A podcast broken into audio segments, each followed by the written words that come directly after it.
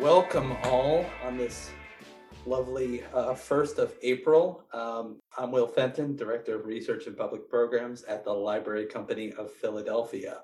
For those of you who don't know us, uh, we were founded by Benjamin Franklin back in the, the 18th century, uh, 1731 if memory serves. Uh, today we're an independent research library. We have specializations in early American print and visual culture, uh, certainly book history, African American history, women's history, and political economy and society. And this series, our Fireside Chat series, has been going for now a little bit over a year. We started it, well, actually, we're coming up on our year anniversary. And it was originally intended to be a monthly webinar series to keep our community connected while we were um, navigating what was supposed to be a two week closure. And it continued. And fortunately, our research fellows stepped up. We have a wonderful cohort of research fellows, current and former, who volunteered to support us and to sustain this program. It's my pleasure to introduce our special guest today from our sister institution, the American Philosophical Society, another fine Franklinian institution. Kyle Roberts is the Associate Director of the Library and Museum Programming at the American Philosophical Society Library and Museum. Prior to coming to the APS, Dr. Roberts was an Associate Professor of Public History and New Media and the Director of the Center for Textual Studies and Digital Humanities at Loyola University, Chicago a prize winning scholar and educator of the Atlantic world, uh, religion, print, and library history. He's the author or editor of several books, including Evangelical Gotham, Religion and the Making of New York City, 1783 to 1860, and digital humanities projects, including the, Jesu- the Jesuit Libraries Provenance Project. But of course, his, his highest honor was that back in 2005, he was an Andrew W. Mellon Foundation Fellow at the Library Company of Philadelphia. Welcome, Kyle. Thank you for sharing your research tonight. Thanks so much for having me, Will. I remember when we set this up, we were thinking about what, what our sort of April Fool's angle would be. Um, well, turns out giving a talk. the two of us, right? Yeah. or giving a talk about a Catholic library on Maundy Thursday might not be the best timing. So, uh, for everybody who's going to be listening to this in the podcast version or on YouTube later on, good on you for going to service tonight. So, but I'll I'll turn on my stopwatch and, and I'll take away. So, thank you, Will, uh, so much for the opportunity to be part of this wonderful fireside chat series. So, the Fireside Chat series has really accompanied me uh, on many of the long walks that I've taken during this pandemic. Uh, and Will knows this firsthand because often I will text him while I'm out on my walk about something that I've heard. Uh, so I'm very honored uh, to now join uh, the illustrious company uh, that's been doing these talks for now over a year. In the time I have today, I want to talk about my current book project, which looks at how libraries reveal the centrality of print to 19th century Catholicism and the transnational hybrid identities of urban American Catholics, balancing allegiance to the state, to their often European homelands, and the global Catholic Church. In the first half of the talk, I'll share with you the subject of my study, St. Ignatius College, uh, which you can see in an engraving there on your screen, some of the questions animating this larger study, the sources available for studying Catholic libraries, some of the larger trends that have emerged from this library study, and then in the second half, I want to just share some of the insights from the chapter that I've been working on this winter on biography. So if you're interested in biography, uh, wait for the second half. Uh, you'll, you'll get some good material. Uh, as Will said, I do have an LCP backstory. Uh, I was a short term fellow there back in 2005, 2006. I, and I spent my time there in the reading room, poring through the writings of evangelical antebellum New Yorkers. Uh, I was specifically looking for any of their memoirs or biographies written by converts. Uh, and as so many of you know, there's such rich periodical collections there. I found way more than I could even go through in a month. These were one of the sources that I used to try to understand evangelical experience of the rapidly modernizing city of New York, both the, their contributions, evangelical contributions uh, to the development of the city, but also the city's influence on their own understanding of their faith. And that research culminated in my 2016 book, Evangelical Gotham Religion in the Making of New York City, 1783 to 1860. But the project I want to talk about today comes out of my research and teaching as a faculty member in the history department at Loyola University Chicago from 2011 to 2019. As a public historian and a digital humanist, I wanted a research project in which I could engage my undergraduate and graduate students with local collections. And there was nothing more local than the special collections and university archives at Loyola. Having studied antebellum New York evangelicals, post Civil War Catholic Chicagoans seemed maybe like a good next choice. Uh, this, this project was going to allow me to focus on a very different urban setting. 19th century Chicago is a very different city than, than New York, a different source base. What does it look like to do urban history uh, through a library? And a very different way of researching history. And that re- way of researching history uh, is a collaborative project. So I want to acknowledge from the start that this project has benefited from the insights and work of over 40 Loyola students uh, who have contributed to it. They have demonstrated that library history is a remarkably generative subject, offering students a broad range of research possibilities. And if anybody wants to talk about teaching with libraries, with historic libraries in the Q&A, uh, let's do that. These students who you see in front of you have all graduated and they've gone on to library school and doctoral programs in history and literature, law school, careers in finance, journalism, and public history. And part of the impetus for doing this project now is to synthesize their scholarship in conjunction with my own observations uh, to build this larger interpretation of Jesuit library building within the city of Chicago in the last quarter of the 19th century. This is St. Ignatius College on the right. It opened in September 1870. So if you're doing the math, yes, uh, opened 150 years ago, last fall. The Jesuits had arrived in Chicago in 1857, and they first built Holy Family Church, which you see on the left of the engraving. Then they worked on building up a system of parochial schools with women religious, uh, the Sisters of Charity of the Blessed Virgin Mary, the BVMs. Uh, for any of you who followed Loyola men's basketball, Sister Jean is a BVM. Uh, and also the RSCJs, the Sisters of the Sacred Heart. Jesuits worked very closely with women religious, a very important theme in doing Catholic history. Uh, and then they were ready to build their college. Uh, and this college is sort of a combination high school and college education, originally six years, later seven years.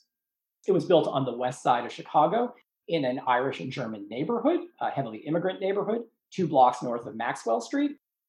Chicago itself is a Catholic city. We can talk more about that later. The faculty were largely exiled Europeans, Belgians, Germans, Irish Jesuits, uh, many of whom had fled some form of persecution to come to the United States, and they were teaching the sons of Irish and German immigrants. This uh, St. Ignatius College is the precursor to Loyola University Chicago today, and it had a library, uh, which they were very proud of and which grew very quickly uh, from zero books in 1870 to 10,000 by 1880. And this is, I think, impressive given that the entire city, that much of the city of Chicago burned down around it in 1871. So, how can library history help us understand urban and religious history? Uh, they're not necessarily uh, sort of groups, types of history that are always studied together. Library history has really flourished over the past few decades. It's a truly interdisciplinary field. Uh, it attracts scholars from literature and history and religious studies, library and information history, digital humanities, computing, and many more disciplines. And it brings them together to think about libraries and ask a range of questions about the history of books, the history of reading, social network analysis, intellectual topics, and so on. My work with Mark Towsey and 80 other scholars in the Community Libraries Network over the last decade has really inspired me to take seriously the role that libraries play in historic processes of identity construction and community formation. We have to remember this is an age when print in general and books in particular were the primary means by which people were exposed to new ideas. Libraries thus served as the vehicle through which shared notions of identity were disseminated among a variety of real and imagined communities.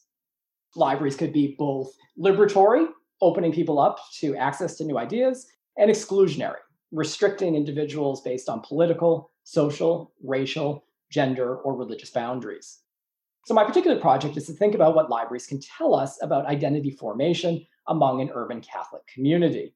What can the books collected by the foreign born members of a Catholic religious order for training students in a rapidly commercializing city tell us, for example, about the members of that order, about their students and their aspirations, and more broadly, about the urban context in which they were undertaking their mission?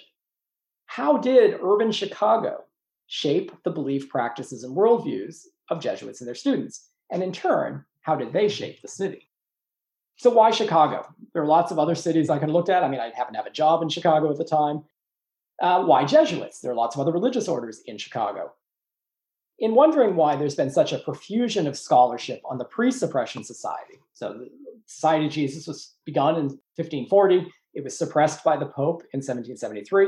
Uh, there was a huge amount of scholarship in the 70s, 80s, and 90s uh, on the early society, but there's actually very little scholarship, or it's increasing now, um, on the society after its restoration. Wrestling with that, John McGreevy, in a 2007 review, wrote The 19th century Jesuits, fervently ultramontane, devoted to the Sacred Heart, fierce defenders of Pope Pius IX in the 1870 definition of papal infallibility, and suspicious of liberalism in all its varieties, and the public schools that seem to inculcate it, surely seemed unlikely role models for Jesuit and non Jesuit scholars in the immediate post conciliar or post Vatican II era. Their zeal seemed triumphalist, their vision narrowly institutional. Well, I have to admit that reading McGreevy's observation made me want to study the 19th century Jesuits more. This made them sound more fascinating and more complicated, I mean, maybe in some ways more relevant uh, to today. And I arrived at uh, Loyola at just the right time. My work with former Loyola colleague Steve Schloesser, uh, with archivist Kathy Young and Ashley Howdeshell, with independent scholars Ellen Skerrett and Rima Lunin Schultz, as well as the other scholars who were involved with the 2014 bicentennial of the restoration of the Society exhibition and conference that we threw at Loyola in 2014. Uh, uh, volume that's entitled Crossings and Dwellings, if you want to look for it on the Brill website, has really, that work has really challenged us to rethink 19th century Jesuits. Uh, they are, they have to be considered as irreducibly transnational. Jesuits are always on the move. They are part of the 60 million Europeans, half of them Catholic, who left Europe over the 19th century. And it wasn't just from east to west. Uh, Pierre de Smet, a pioneering Jesuit missionary, went back and forth between Europe and America 19 times in the middle part of the 19th century. The US was the dynamic arena of activity for Jesuits in the mid 19th century after the Restoration. Uh, the British North America was really quite insignificant before the suppression, but it was in the US that they put all of their energy. And this was their setting for expansive, ambitious missions and it was a refuge for persecuted and exiled Jesuits from other parts of the world. Ideas that would have been anathema to 19th century Jesuits in Europe, right, such as the separation of church and state, in fact, as you'll see, served them pretty well in the Ameri- in, in the United States. 19th century Jesuits worked very closely with women religious. Uh, too often, Catholic histories are either about the nuns or the priests, and they don't look at the very important ways that they worked uh, together. 19th century Jesuits, in a way that I don't even think we fully appreciated in 2014, were dependent on enslaved labor. Uh, the important work done by Kelly Schmidt and her colleagues in the Slavery History, Memory, and Reconciliation Project out of St. Louis shows that pre Civil War Jesuits in the Missouri province were dependent upon enslaved labor for their operations. They did not free people really until they had to at the very end of the war, uh, and they continued to wrestle with that legacy following the Civil War. And finally, Jesuits in the 19th century, like their forefathers, utilized various ways of proceeding. Uh, I'm not going to deny that a majority of post Restoration Jesuits were ultramontanist, anti liberal, anti Protestant, and they immigrated to a nation that was democratic, fiercely nationalist, and very Protestant. Uh, but what do they do when they get here? They build institutions precisely in order to assist other immigrants become participating democratic citizens. They work to figure out, they create ways of proceeding uh, in order to figure out how to exist in this new society, and in fact, how to thrive. The other thing to keep in mind uh, is that Chicago is in itself has unique characteristics, but I would also argue it is representative of larger Catholic urban community building. Over the course of the century following the Restoration, Jesuits launched missions to indigenous people, but put a lot of their energy into building urban community. Their most significant accomplishment might well be the creation or the, of a network of Jesuit schools uh, that stretched from coast to coast.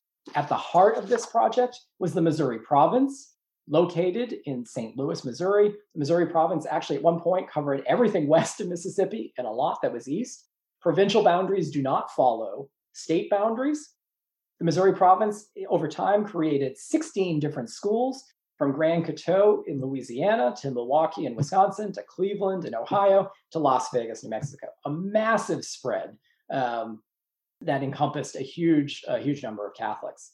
And by the end of the 19th century, Jesuit colleges and universities were thriving so much that they came into open conflict with Protestant schools. Most famously in 1893, as Harvard President Charles W. Eliot barred graduates of Jesuit colleges from admission to Harvard Law School. So you know you've arrived if Harvard doesn't want you.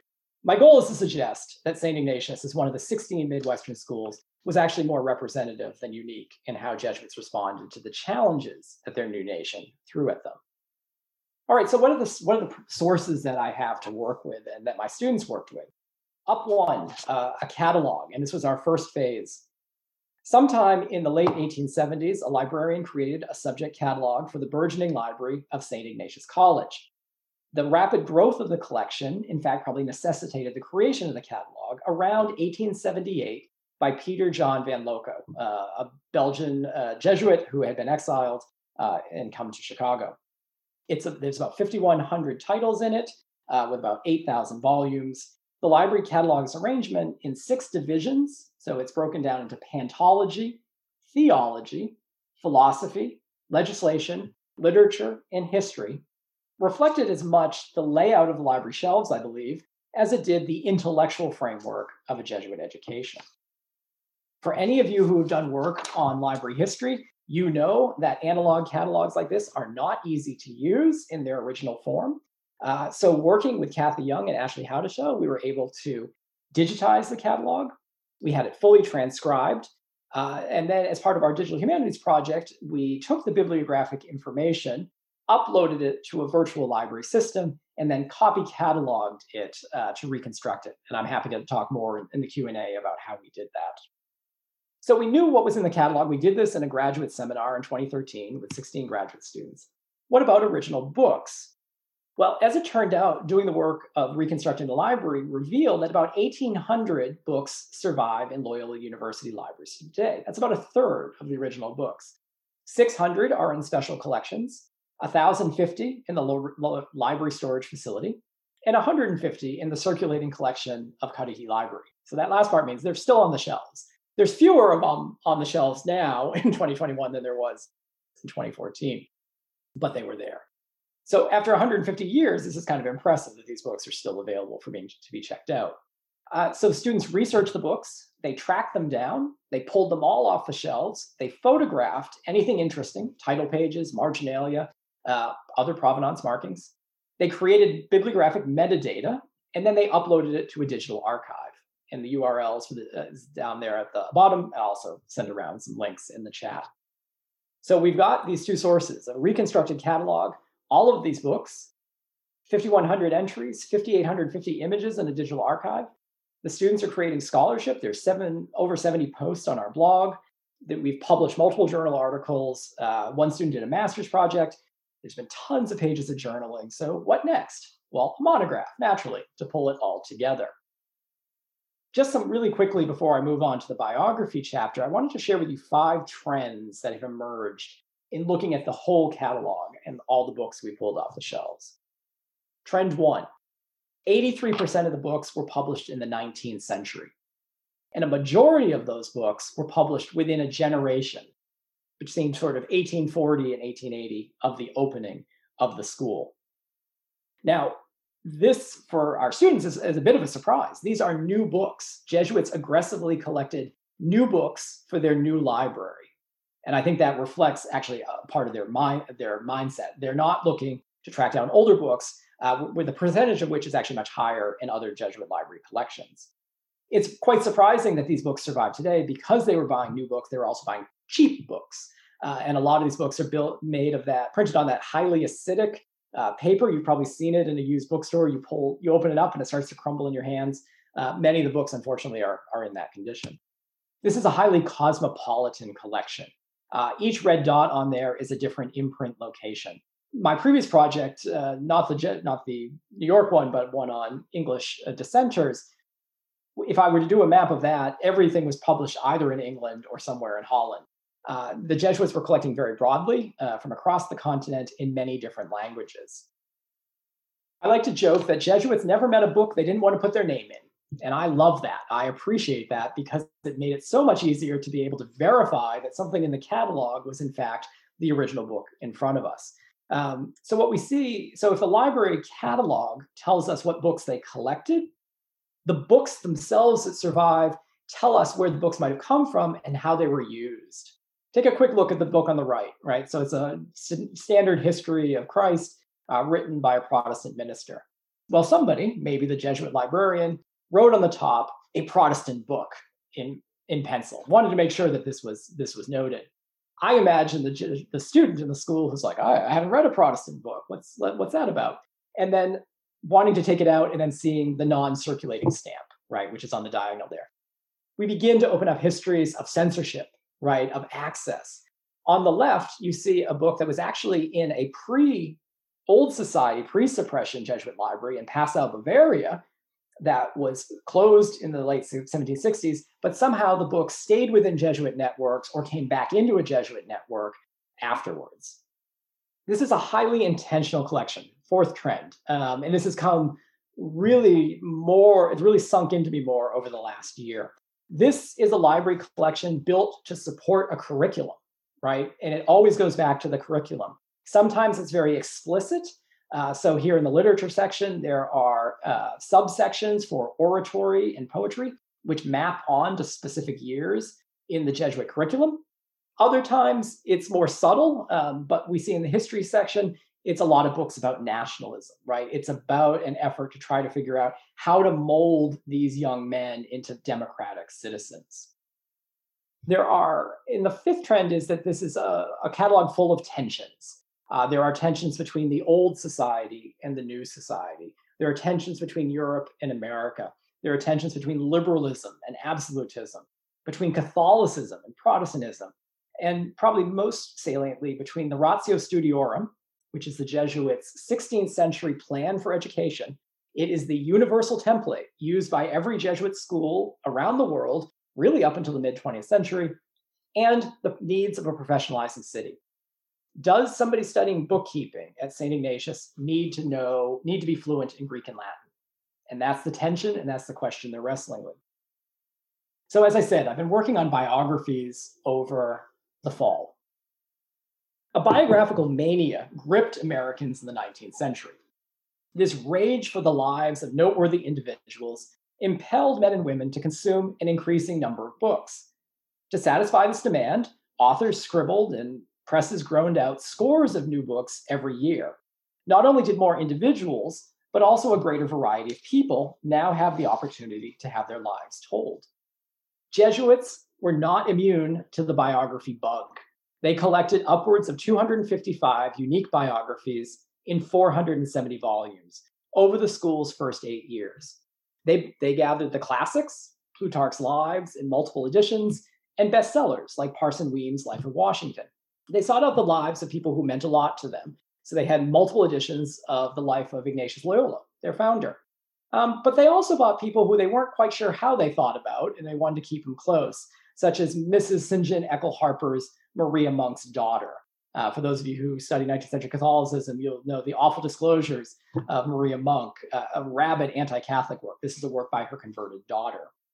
Through these works, they literally surrounded themselves with compatriots in the global Catholic Church in their European from their European homelands. And there's a lot of books in here from Belgium and Ireland because that's where the Jesuits had come from, uh, and their adopted homeland of the United States. And again, going back to that theme of new books for a new nation, these were largely new books.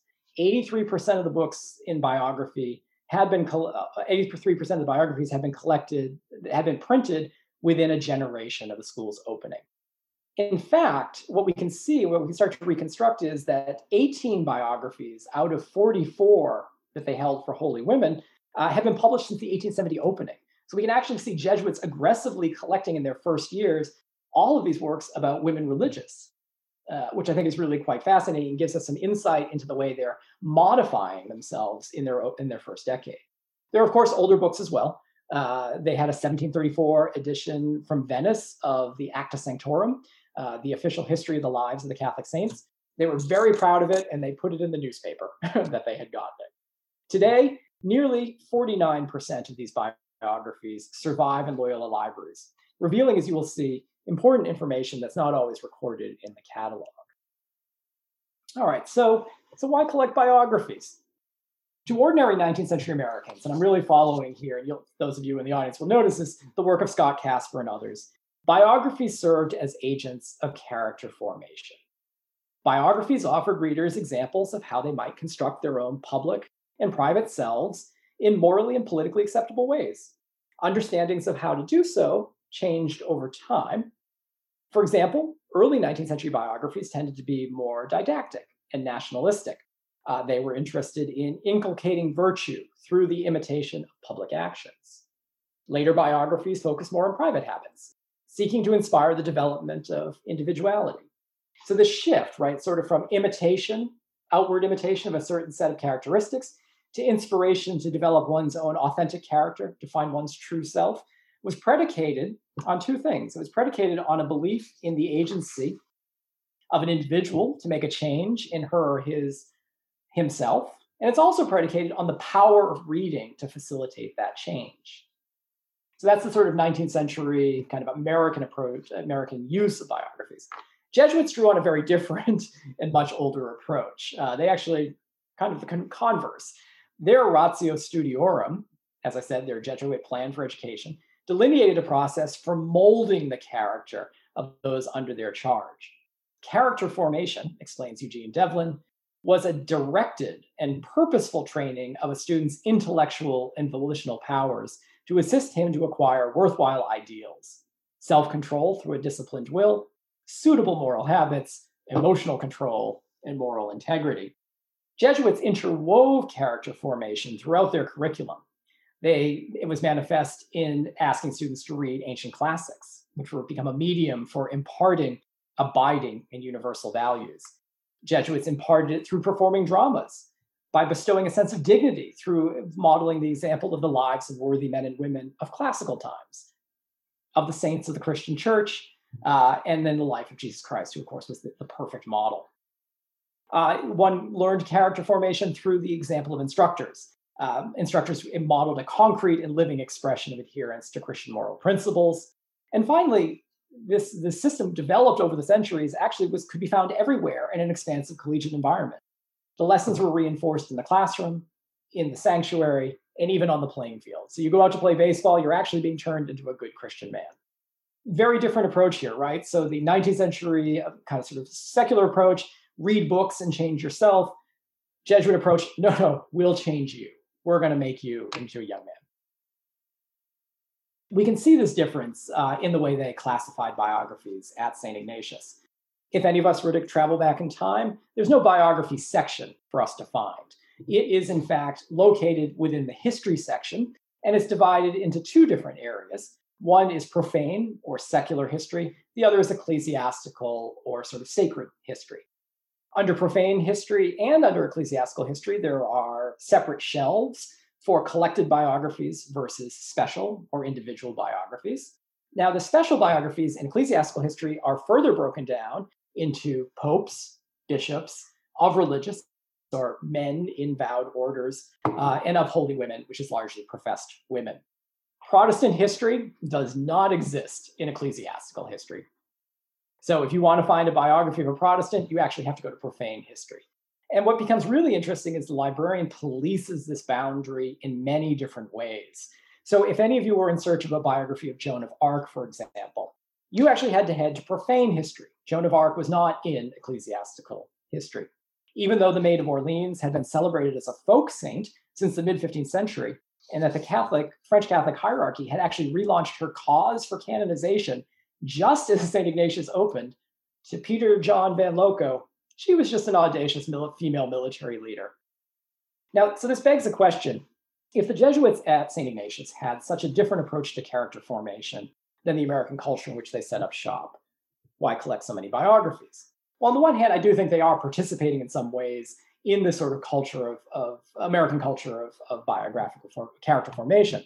But the short answer is that biographies actually do all manner of cultural work. Their focus on the narrative of an individual affords a valuable window into a range of secular and sacred phenomena prevalent in the 19th century.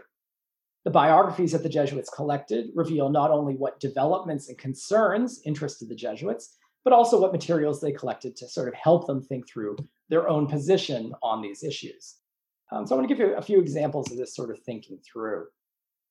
You're going to see on the right in these slides uh, some of the original books from the collection.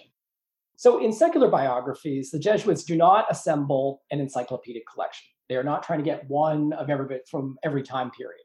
They really focus their energy on the contemporary world, which I would define as the sort of century leading up to the founding of the school, and then the well springs of that world, in their view, ancient Greece and Renaissance and Reformation Europe. Now, for a group of men who had witnessed national uprisings in Europe firsthand and often had to flee, they certainly collected a lot of biographies of nationalist leaders. Um, there are a smaller number, and, and, there's an interesting divide here. They're not terribly interested in European nationalists. Um, they do collect a lot of books about Bonaparte, uh, but you will not find any biographies of Cavour or Garibaldi. Um, they have far more abundant collections of men who had led their adopted homeland.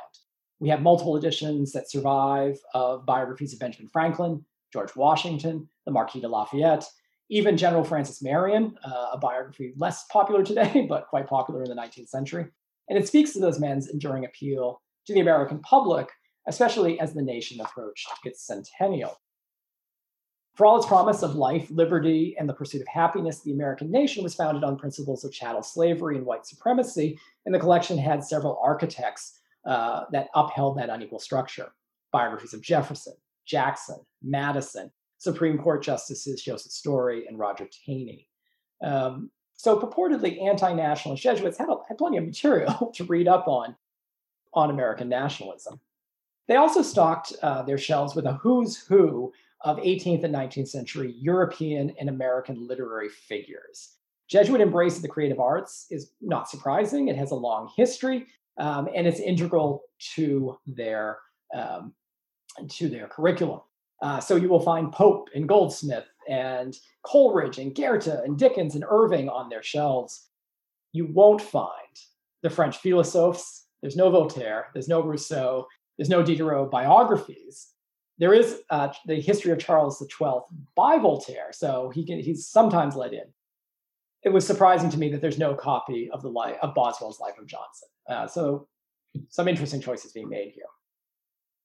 They're collecting works of ancient Greece, um, mostly looking for uh, figures um, for them to emulate. Uh, Nepos' Lives Excellent Men, as you can see up here, was collected in eight different editions. I just want to point out some of the writings you see on this. Uh, this is a book that was specifically given by the province to be part of this new collection. It was it was picked out as some as a book that was deemed that they needed to have. And they also had several Renaissance and Reformation uh, biographies. Uh, not surprising, the society was founded during the Renaissance. It was the period where the church fractured and reformed. It's a period where uh, kingdoms waged relentless wars. And there's actually a lot of works on explorers um, who are using, who are honing new navigational skills and encountering a broad range of new cultures beyond Europe. So, in some ways, a connection to the pre suppression society. You might ask, are there, uh, is the Reformation talked about in here? Uh, it is. Uh, Jesuits acquired narratives of the Reformation's canonical Protestant leaders, but did so, as you can see on the screen, through a Catholic lens. They bought uh, the works of French Catholic historians, uh, works especially by Jean Marie Vincent Audin. uh, and you can see the first volume of that series, his work on Martin Luther. Uh, again, a, a, piece given by the province. it was deemed that this is the history of Luther that you need to have. Um, so, telling the Reformation, but through a Catholic worldview. Now, the ecclesiastical biographies are interesting because they're both narrower and broader. And what I mean by that is they are narrower in that they are focused on specific categories of Catholics, the popes, bishops, of religious and holy women. But they're broader in that they have to collect the law, that they have to embody the global Catholic Church. There's actually very little attempt at globalism in the profane biographies. Uh, there's more attempt uh, within the ecclesiastical. Works in this section reflect the concerns of the church, frankly, in the second half of the 19th century. One concern is papal infallibility. Two weeks after St. Ignatius opens its doors, the First Vatican Council largely comes to an end because the liberal Italian troops breach the Vatican and uh, basically send Pope Pius IX into exile, uh, which he and his successors will do for the next uh, 60 years. So the Jesuits are dealing with at the same dealing with issues of papal infallibility, the primacy of the Pope as the Vatican is under siege. Uh, so they collect works on popes uh, that were strong leaders, uh, especially during the Counter Reformation. Uh, they collect uh, a biography of the Pope that restored them. They do not collect a biography of the Pope that suppressed them. So take that, Clement. There are works in here about the communion of saints. Uh, the of religious section is actually the largest section. Um, the Jesuits were big saint makers uh, before their suppression. They went into hyperdrive after uh, after they were restored.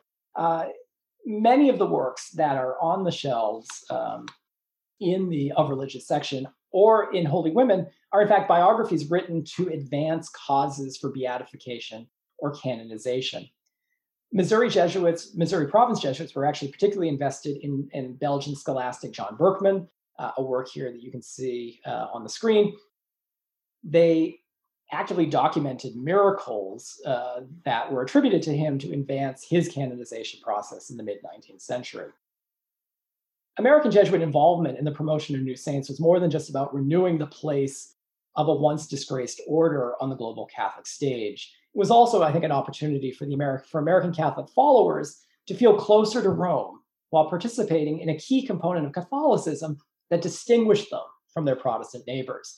And I'm indebted to the work of Patrick Hayes, especially on, on St. Peter Claver, for really sort of helping me think through that point. They're also interested in um, the urban order. 19th century American cities benefited from rethinking of the role of women religious. Founders of new orders refused to cloister themselves increasingly in the 18th and 19th century. Instead, they served the urban poor through teaching, which of course is a mission dear to the Jesuits' heart, as well as providing healthcare and social welfare support, uh, relief programs, and institution building. Jesuits uh, collected biographies of several women founders. Uh, you can see on the screen a biography of the 18th century uh, founder, Madame uh, de Youville uh, from Montreal. and this is a work, in fact, that was inscribed to Arnold Damen, who was the founder of the order. This book is now, and I should say, all of these books now can largely be found in special collections at Loyola. So the more time I spend with Jesuits, the Jesuits library, the more I've come to appreciate the extent to which it functioned really as a site for working out 19th century American and Catholic identity. The exiled European Jesuits who created this library recognized that they lived within a world much different uh, than the one that they had left in Europe and much different than the one they would have designed for themselves. They approached the world with the tools of the past. Uh, so there's a heavy reliance, as I said, on the Ratio Studiorum, but they also gathered materials very much of the present.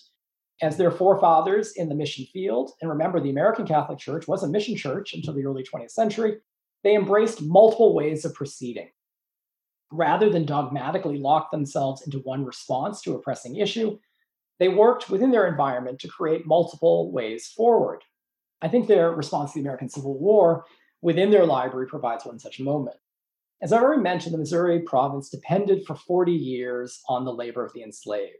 We now know that upwards of 200 women and men were either owned or oversawn by the, by the province. Even if St. Ignatius was in the so called sort of free north, it was staffed by Jesuit faculty who had been trained at seminaries that depended on slave labor and in faculty who had worked in earlier schools in slave communities. So, how then to face this new post 1865 reality? Could the Jesuits at St. Ignatius simply walk away from their past? Or could their biographies maybe help them work through it? One of the first books that our students had pulled off the shelves, uh, and this was off the circulating shelves at Cudahy Library, is a book that we might expect to find in a Northern college. Uh, there's a telling inscription, as you can see here on the left, on the inside front cover. And this is the third volume of Ranke's Lives of the Popes. And it's a pretty standard 19th century edition, um, but the inscription really sort of sets it apart. Taken from the house of the Reverend James A. Harold, Falls Church, Fairfax County, Virginia. Late rector of St. Andrew's Free Church, Washington, now in the rebel service. 30th NYSV, Upton Hill, October 5th, 1861. Now, the name of the person who had taken the book, which would have been down there in the lower left, um, has been effaced But through the magic of blogging and social media image sharing, our students were able to connect with someone who informed them that it was written by this gentleman, John Gordon Morrison, a member of the 30th NYSV, New York State Volunteers. Even better, Morrison's diary survives with entries documenting his engagement with the book. Friday, October 4th, 1861. Visited the house of the late rector of the church, the Reverend James A. Harold, and a precious rascal he was, pretending to be a Union man. He has run clear since, the spy is after him. I took seven volumes of his books. Now, this story, I think, fits neatly with our expectation of the Chicago Jesuit relationship to the Civil War. Situated in the north in Chicago, comfortably in the free north, surely they were on the right side of history. Morrison, for that matter, the good Union soldier who's taken his contraband from the precious rascal, um, is also a good example, I think, would be pointed to as a good example of character. James A. Harold, uh, the rector who ran away, pretending to be something else than he was, he certainly was not a good example. The reality, of course, I think is, is probably not so simple. Jesuits collected, indeed, uh, the biographies of many Union officers and figures. They had two biographies of Lincoln. They had biographies of Stephen Douglas, William Tecumseh Sherman, and Thomas Ewing. Now, Douglas and Sherman and Ewing all had Catholic connections. Douglas and Ewing married Catholics, and Sherman had a son who later became a Jesuit. But they didn't end there. They also collected biographies of Confederate generals, Robert E. Lee and Thomas Stonewall Jackson, as well as the President of the Confederacy, Jefferson Davis. These were men who had fought for the right of individual states to dictate if women and men could be held in bondage. All these biographies of Confederates were published after the Confederacy had been defeated. Their presence on library shelves raises important questions, I think, about what Jesuits in a northern city would be doing with these narratives, especially since they were all glowing accounts of the men's lives written to support the emerging lost cause ideology. Were these men models of character for the young Catholic boys being formed into men at St. Ignatius College? Are they indicative of a lingering pro slavery inclination among a religious order long dependent on the labor of the enslaved and slow, really, to emancipate until they absolutely had to? Is it part of a larger understanding of how the Civil War came to be? Is it sort of an abstract concept? Is it not about character? Um, I don't think there are any simple answers, uh, but the, the library reminds us of this complex history, one that, as we know, has been, they worked hard to forget, um, and one where I think we can start to really profitably think about what were the ways forward of dealing um, with a Reconstruction America. So I'm going to stop there. Um, I want to make sure that we have uh, time for questions. Thank you so much. Um, this is a, a link. Uh, this is the URL for the website, um, and I will, as I said, we'll throw it in the chat. Thank you so much, Kyle. And uh, I'm a step ahead of you. I've I've uh, dropped that into chat already, and I hope folks will visit it, explore it, maybe even raise some questions with it. Uh, again, you can drop in any questions you have through the Q and A feature. And um, I'd like to kick us off uh, with a sort of lit studies kind of question. Sorry, Kyle.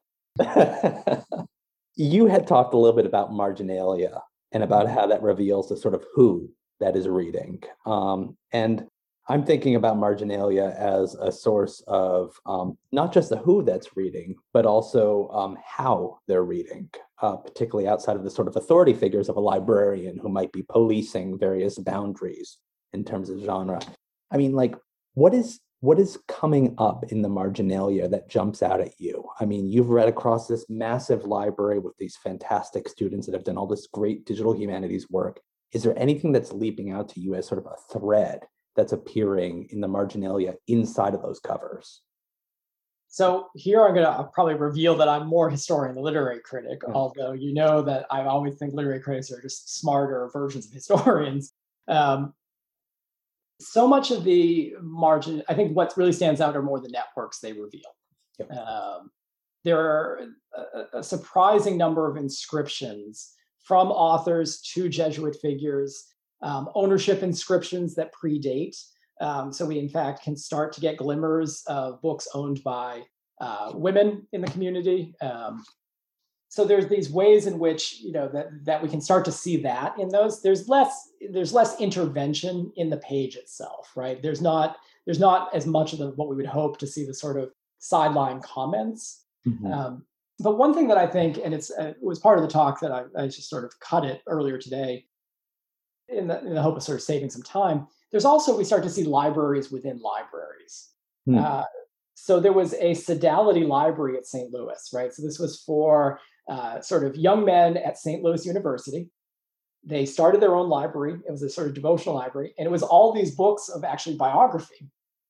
The only reason we know about that collection today is because they were given and they survive. And so they have their specific mm. stamps on them. Um, so we just start to see the way in which these books are sort of repurposed and removed and sort of gain these new lives existing within.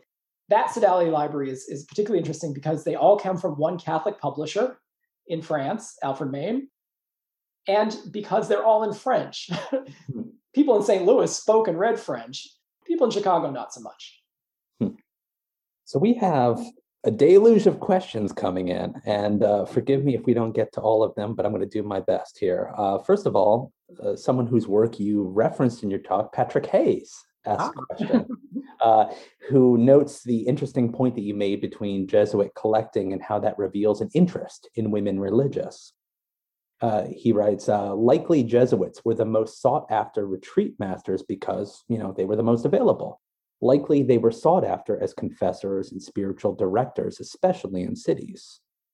Wouldn't this strain of collecting serve as an educa- serve an educational function for the priests involved in this sort of apostolic work? It's doubtful they were just reading about founders of women's religious orders or their saints just for the sake of reading them. That's absolutely, I love that. Um, and I think what's what's daunting about doing library history is I'm never going to run out of understandings, right? And I think that's why I love giving these types of talks because you every talk you learn something new. There's a new perspective. Um, I think the one thing I would add to that, uh, I think that's absolutely the case. I mean, I think that's that's quite good. The other part is, and this this was really, you know, that that was trying to make that point that it really sunk in this year. Uh, a lot of women religious are put up for sainthood in the 19th century. Hmm. Uh, and so a lot of those books are there because often Jesuits are the intermediaries working with the orders trying to advance the causes. Uh, so I think they're also collecting those works as part of supporting that larger effort. The disappointing thing, uh, as my friends on here who do Catholic history know, takes a lot longer often for the women religious to uh, work their way through the system and you know sort of receive, uh, become canonized. Uh, unfortunately, Jesuits are a well-oiled machine who get their own men in often 1st mm-hmm. Excellent. Uh, Molly Hardy, thanks you for a great talk. She writes, I was wondering if you see any connection between the biographies in the library and the long Catholic tradition of hagiography. And also, because you mentioned Dr. Johnson, I have to ask is his Lives of the Poets included in, in the profane section of the biographies? Uh, excellent questions, Molly. Yes, uh, yes to the second. The lives of the popes are there. It, in fact, is uh, not put in biographies, though. It's, it's part of the literature section, um, which is a sort of interesting move. Um, that series is one that uh, I sort of first realized, came across when I was working on the dissenter libraries. So all of the English dissenters were also collecting that as basically their literature shelf. So I'm really loving this idea that I'm finding that there's these common ground, right? So you could go into a fiercely Protestant academy and see the same work uh, that you're going to find in a, in a Catholic college. Um, and of course, as we know, right, that's the foundation of the, the, the beginning of canonization of, of, literature. There's a lot of canonization happening in this talk. Um, and yes, I mean, I think the the hagiographic traditions are there. I think maybe what I think is maybe interesting to Molly's question is they're not collecting older ones though. So these are there's not a lot of there's not as much veneration of old books for the sake of being old books hmm.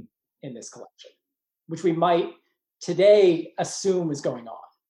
Uh, they're more interested in getting the most recent edition because it's it's either the best edition or, as I would say, it's the cheapest edition, and they can afford to get it. Well, Kyle, you pro- you provided me a seamless transition to our next question from uh, Beth, Beth Schweiger, who writes, "Can you say a little bit more about why the librarian didn't collect more older titles? Could this have just been a pragmatic concession to what was readily available in the American market, as opposed to the odd title that survived a long journey with an exiled European Jesuit?" It's a it's a great question. Um, there, I think it's where we have to look at compa- we have to look at comparative studies.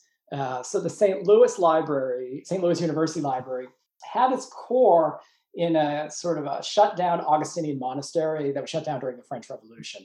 Uh, they aggressively, uh, they actively worked to bring that collection over as the foundation for their new um, for their new library. They had choices. They could have collected American-based books, or they could have imported this sort of expensive European library. I think there's a conscientious choice there. Um, there are, on the one hand, you know, there's there's an active used book trade in Chicago, uh, and they are certainly probably tapping that. Um, on the other, I think because of financial constraints, they are trying to go with the, the sort of cheapest books that they can get at that time.